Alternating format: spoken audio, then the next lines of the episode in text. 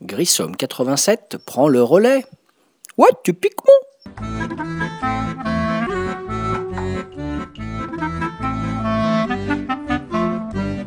Salut les ludophiles, ludopathes, ludovores et j'en passe des meilleurs, David alias Grissom, pour un nouveau podcast sur le site de Ludologa. Aujourd'hui le podcast numéro 142, que j'ai appelé Comment foirer un début de jeu à campagne? Alors le jeu en campagne en question, ça s'appelle Mice and Mystics. C'est un jeu qui est sorti il y a quelques années chez l'éditeur Played at Games. Voilà. Euh, qui était d'abord euh, issu d'une VO et puis qui a été traduit en VF, qui connaît ce jeu deux extensions parce qu'il a rencontré un certain succès.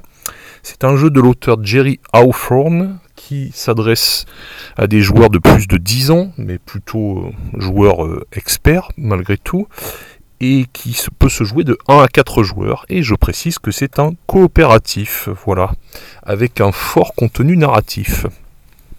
Donc dans le jeu Mice Mystics, nous incarnons une équipe de souris. Euh, nous sommes des valeureux personnages humains qui ont été transformés en souris et qui vont devoir essayer de remplir différentes missions à l'intérieur d'un donjon où brusquement tout devient d'une taille démesurée pour euh, ces humains qui sont devenus des souris. Voilà. Et là, actuellement, euh, quand je vous parle de ce début de campagne et de ce podcast, on en est toujours au premier scénario qu'on a fait trois fois. Donc je vais vous raconter un petit peu nos pérégrinations. Donc le matériel de la boîte, vous avez des jolies tuiles, euh, des tuiles carrées euh, recto verso qui représentent les différentes salles. Une salle avec une espèce de rivière, une salle avec des galeries, euh, une salle qui représente un jardin, une salle qui représente une cuisine. Il faut savoir que ces tuiles carrées sont recto verso et donc comportent des cases sur lesquelles on va pouvoir positionner nos petits personnages. Vous avez des figurines, des mignonnes figurines de souris. Donc euh, les souris, vous avez euh, Colin, Filch, euh, Tilda, donc ça c'est notre première équipe de quatre souris. Et vous avez en plus Lily qui n'avait pas encore intervenu dans le premier scénario, elle n'intervient que plus tard, qui, qui est une sorte d'archère. Et vous avez également Maginos qui est un, on va dire un jeteur de sorts. Voilà. Donc notre première équipe, on est parti sur le prince Colin, puisque c'est le prince, c'est le leader. Le prince Colin, Nez qui est un peu la, brute épaisse, Filch qui est un peu le filou, le voleur, et Tilda qui est une soigneuse, on va dire. Voilà. Donc de mignonnes figurines de souris que mon camarade Kylian, qui faisait partie de l'équipe, avait peintes avec beaucoup d'amour et avec beaucoup de réussite. Je précise qu'il y avait également Eric. Voilà, euh, première aventure, on est parti à trois joueurs pour jouer les quatre personnages du jeu. Il faut jouer avec une équipe de quatre souris. Au moins sur le premier scénar, je ne sais pas pour la suite. Voilà, donc euh, les souris. Ensuite, vous avez, pareil, ça a été peint par notre camarade, de charmantes petites bestioles qu'on va rencontrer. Ça va être principalement des rats, des cafards, euh, une scolopendre et une araignée, mais là on en est loin, loin, loin de l'araignée. Donc première partie, bah, première partie, euh, voilà, euh, redécouverte des règles euh, tranquillement, parce que notre camarade lui avait déjà fait ce premier scénario avec d'autres personnes, donc il nous a fait découvrir les règles, voilà. On est parti gentiment dans la première salle avec l'élimination de deux rats. Voilà, on rencontre des rats là dès le début dans la première salle, trois rats peut-être, je sais plus. Bon bref, c'est pas très grave. Et par contre, le problème rapidement, alors en fait, on fait quand on fait des attaques, euh, on a plusieurs capacités, hein, le personnage, et capacité une espèce de plume jaune qui représente de la culture ou du savoir. Ça, on s'en est pas encore servi. Il y a une aptitude à se déplacer, c'est une espèce de petite patte verte avec euh, le nombre de cases que peut faire le personnage. Vous avez une aptitude en défense qui est représentée par un bouclier et une attitude en attaque qui est représentée par une épée. Sachant que notre petit personnage, de base, il part avec un objet. Donc qu'est-ce qu'on peut faire un tour de jeu? On peut se déplacer, ça c'est gratuit, on peut le faire avant ou après les actions. Les différentes actions, ça va être, euh, bah, c'est très simple, ça va être soit faire un combat sur la case ou sur la case adjacente ou à distance, mais on n'en est pas encore là. Ça va être euh, faire une action, ça peut être quitter la salle où on se trouve. Donc ça, ça va être une action très facile à réaliser. On décide de quitter la salle. Il faut savoir qu'on ne peut changer de salle que si on a tué tous les ennemis qui s'y trouvaient. Ça, c'est très important. Voilà. Euh, vous avez également l'action fouiller. Voilà, l'action fouiller qui va permettre, si on fait une étoile sur un dé de lancer, de faire bah, de trouver un objet qui va compléter notre petite besace, n'est-ce pas? Ça peut être des objets, des armures, des épées ou des choses très sympathiques qui vont nous être utiles. Euh, comment ça se commence? Un tour de Mycen Mystics Il y a d'abord la phase d'initiative on va mélanger les cartes des souris qui jouent plus les cartes des ennemis éventuels. On va les mélanger soigneusement et tirer au sort pour déterminer l'initiative, c'est-à-dire à quel moment vont jouer les différents personnages. Ensuite, on va faire la phase d'action proprement dite où chaque souris va faire une action plus éventuellement, euh, si certaines ont un bonus, ça peut arriver qu'on puisse avoir, euh, moyennant, euh, par exemple, dépenser des fromages, des actions supplémentaires. le fromage, c'est une unité de ce jeu qui est très importante. le fromage permet d'être dépensé pour effectuer des actions assez puissantes. chaque personnage va avoir parfois une, une caractéristique qui va permettre d'améliorer son gameplay. Et en dépensant du fromage, on va pouvoir l'améliorer. Le fromage sert également à nos ennemis quand on va lancer, faire un dé de combat. Euh, des d'attaque. Donc notre ennemi qui va se défendre, ben, un des joueurs va lancer les dés pour les ennemis ou le dé. Et ben, à chaque fois qu'on fait un fromage, ça va faire progresser un petit compteur, un petit compteur à 6 cases. Et quand ce compteur à 6 cases est plein de fromage, on va changer de page. Il faut savoir que le jeu se... Et quand on arrive à la page 6, ben malheureusement on a perdu si on n'a pas réussi à faire ce qui était à faire. Bon ben première partie, ben voilà, c'est un peu ce qui s'est passé. Notre camarade Kylian a réussi à nous faire majestueusement euh, sur des jets de défense de nos ennemis des fromages à gogo et on s'est retrouvé donc assez rapidement avec les pages qui progressaient, sachant qu'à chaque fois qu'on change de page, eh bien, quand on va rencontrer des ennemis, forcément, les ennemis vont être plus coriaces ou plus nombreux. Il est bien évident que sur une page 1, on ne va pas rencontrer une scolopendre. Par contre, sur une page 3 ou 4, on va rencontrer une scolopendre ou des rats guerriers, par exemple. Voilà. Donc la première partie, ça a été un foirage à peu près total. On a dû perdre, je crois, dans la deuxième salle. Euh, non, peut-être la troisième. On a passé la salle de la rivière, je crois, et on a fini dans la salle où il y a les espèces d'allées, une espèce de grotte avec différents chemins. Et je crois que finalement, ça a dû durer à peu près une heure. Et on a été assez lamentable, mais malchanceux surtout, parce que notre camarade en défense euh, sur les ennemis tirait à chaque fois du fromage, et du coup, le jeu a progressé très vite contre nous. Voilà. Donc, euh, l'essentiel étant qu'on s'est quand même bien marré et bien amusé. Hein. Ça, c'est quand même l'essentiel.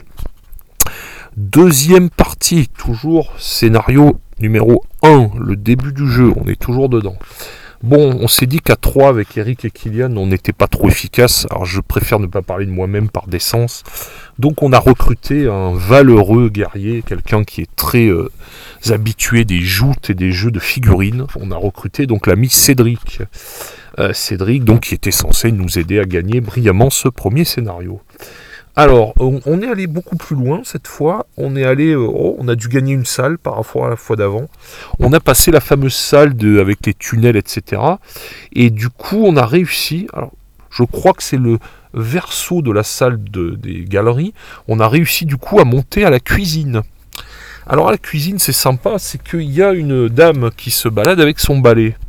Et cette dame, si on arrive à, résoudre et à faire ce qu'il faut, ben on arrive à s'en faire une alliée. Seul problème, c'est qu'encore une fois, on a joué de malchance. Et résultat, mais qui est apparu C'est le chat. Et le chat, quand il apparaît euh, à Mice Mystics, il ne fait pas le voyage pour rien. Il a notre chat deux cartes d'initiative. Notre chat qui s'appelle Brody. Il a une carte qui s'appelle Brody Bondi et une carte qui s'appelle Brody Chasse.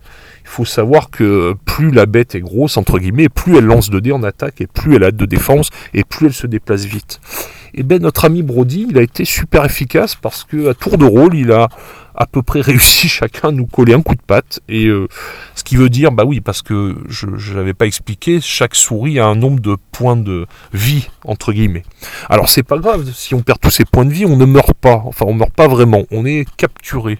On peut être d'ailleurs à d'autres occasions ensanglanté ou plus ou moins étourdi, assommé. Bon, ça c'est des mécaniques un peu spéciales que j'ai pas besoin de détailler pour vous narrer cette ce début d'aventure. Et donc notre, euh, ben, notre chat, il a été furieusement efficace et à, coup de coup patte, ben, il a réussi à nous éliminer les uns les autres. Alors le problème c'est que en théorie, si on est capturé, on n'est pas tué. On arrive à revenir sur le plateau dès qu'on a fait sur un tour éliminer tous les ennemis en cours. Sauf que là, n'ayant pas réussi à se débarrasser du chat, ben, les souris capturées n'ont jamais réussi à revenir. Donc nous avons été tués par le chat et nous avons convenu avec Eric que nos deux camarades Cédric et Kylian, qui avaient insisté lourdement, avaient eu grand tort de nous inciter à aller titiller le chat, parce que euh, on pouvait, euh, enfin, on peut éviter en jouant certaines configurations, on peut éviter d'avoir affaire à ce, charmant animal si on essaye d'éviter pour le coup de se faire la dame en allié. Voilà, ça veut dire que si on néglige un peu cette dame et qu'on essaye de sortir tout simplement de la salle, euh, en gros, je crois qu'on évite le chat, si j'ai bien compris l'idée. Voilà, bon, euh, nos camarades, eux, diront que c'est nos jeux, jets de foireux qui nous ont fait perdre. Mais bon, en tout cas, encore une fois, une défaite assez cuisante avec Brody qui nous a ramené à nos études. Troisième partie, comment rater en beauté une campagne? Eh bien, c'était euh, tout récent, c'est nos mercredis jeux maintenant, puisqu'on a changé de jour. C'était il y a un jour et demi, puisque là, au moment où je vous parle, on est vendredi matin. Voilà, vendredi matin, je suis parti, je ne suis pas encore au boulot, je vais à l'école. J'ai fait une petite pause sur un parking pour enregistrer ce podcast. Troisième partie, euh, Cédric malheureusement nous a fait faux bon, il avait des obligations professionnelles, il n'a pas pu se déplacer, donc on est reparti au groupe de trois de la première séance avec Kylian, Eric et Cédric. Euh, et, euh, et moi-même, pardon, Kylian, Eric et moi-même, c'est-à-dire David on est parti comme la première et deuxième partie sur les quatre mêmes personnages. D'après ce qu'on a cru comprendre, Maginos, le jeteur de sorts, a pas grand intérêt sur une première partie. Et je rappelle que Lily, elle, est carrément interdite, le personnage qui a un arc. Voilà, donc euh, troisième partie, première salle, très efficace. Boum, ça a tapé dans tous les sens, on a viré tous les rats on a accédé direct à la deuxième salle, la fameuse salle où il y a l'espèce de rivière. Alors ce qui est sympa dans cette salle, c'est qu'on est dans la rivière, et à chaque fois, on doit lancer un dé pour déterminer si on arrive à sortir. On peut même, en faisant une fouille, récupérer le grappin qui va nous permettre de sortir plus facilement. Voilà. Il faut savoir que globalement, la première partie, on s'était un peu loupé sur la rivière, ce qui fait qu'on avait dérivé lentement jusqu'à euh, perdre. Euh, la deuxième partie, on s'en était bien sorti, on avait réussi à traverser cette salle et accéder à la salle supplémentaire. Bon, ben là, encore une fois, bah, décidément, on a joué de malchance, parce que à l'initiative, on a réussi à tirer en premier les rats et les cafards. C'est ce qu'on rencontre dans cette salle. On n'était pas très avancé sur les pages, on avait été très cool sur les fromages en début de jeu, donc on était bien là. Donc, sauf que bah, les rats et les cafards ont eu l'initiative, et c'est là que ça a commencé à être assez délirant. Étant donné qu'à la première et deuxième partie, notre camarade Kylian avait à peu près raté tous les jets de dés qu'il voulait, c'est-à-dire qu'en gros il faisait gagner nos ennemis en leur donnant du fromage et en faisant progresser l'histoire contre nous, eh ben, il avait décidé de pas lancer et de laisser un peu à ses camarades la responsabilité. Euh, bien mal lui en a pris parce que j'ai été également fortement efficace en gros, à chaque fois que je faisais une défense sur des attaques de mes camarades, je rappelle qu'on joue en coop, mais qu'il y a quelqu'un qui joue les ennemis, et eh ben en fait, j'arrivais à peu près à chaque fois à sortir un bouclier, c'est-à-dire à défendre mon cafard ou mon rat, et en plus à sortir un fromage sur un autre dé. On peut sortir, et donc euh, là, clairement, j'ai dû réussir sur un ou deux tours de jeu quasiment à remplir euh, un compteur de fromage ennemi, quoi. Ce qui fait que le jeu a progressé à une vitesse folle. Euh, au moment où on croyait presque qu'on allait sortir, ah bah, il restait toujours des cafards, des cafards, des cafards, à tel point que bah, notre camarade, euh, le quatrième joueur, la quatrième souris, qui est une espèce de PNJ qu'on joue aux trois autres joueurs, a été rapidement capturé parce que les cafards lui sont tombés dessus assez rapidement. On pensait qu'on allait s'en sortir, on se disait bon ça va, c'est cool, capturer, on va pouvoir nettoyer puis ressortir. Et non que nenni, parce que avec tous ces jets catastrophiques que j'ai fait, on s'est retrouvé rapidement submergé par le nombre. Et ben il faut dire que là on a foiré lamentablement, et j'ai honte de le dire, dans la deuxième salle, c'est carrément honteux. La salle de la rivière qu'on avait quand même globalement euh, maîtrisée sur la deuxième partie. Donc là, en à peu près 45 minutes, on s'est fait dépouiller par le jeu, mais même pas par le chat, hein, dépouiller par des putains de cafards. Et cafard, c'est tout petit, hein, Mice Mystics, ça lance 2 dés en attaque, c'est rien du tout. Euh, les rats, c'est pareil, hein, c'est les créatures de base, on va dire. Voilà, on s'est fait dépouiller, mais alors on s'est marré, mais qu'est-ce qu'on se marre à ce jeu? On s'est marré comme des bossus, voilà, et puis on n'a qu'une hâte, c'est d'y rejouer. Euh, ça veut dire par contre qu'on sera sur une quatrième tentative du scénario 1. Hein, on va pas se décourager. Ça sera dans deux ou trois semaines.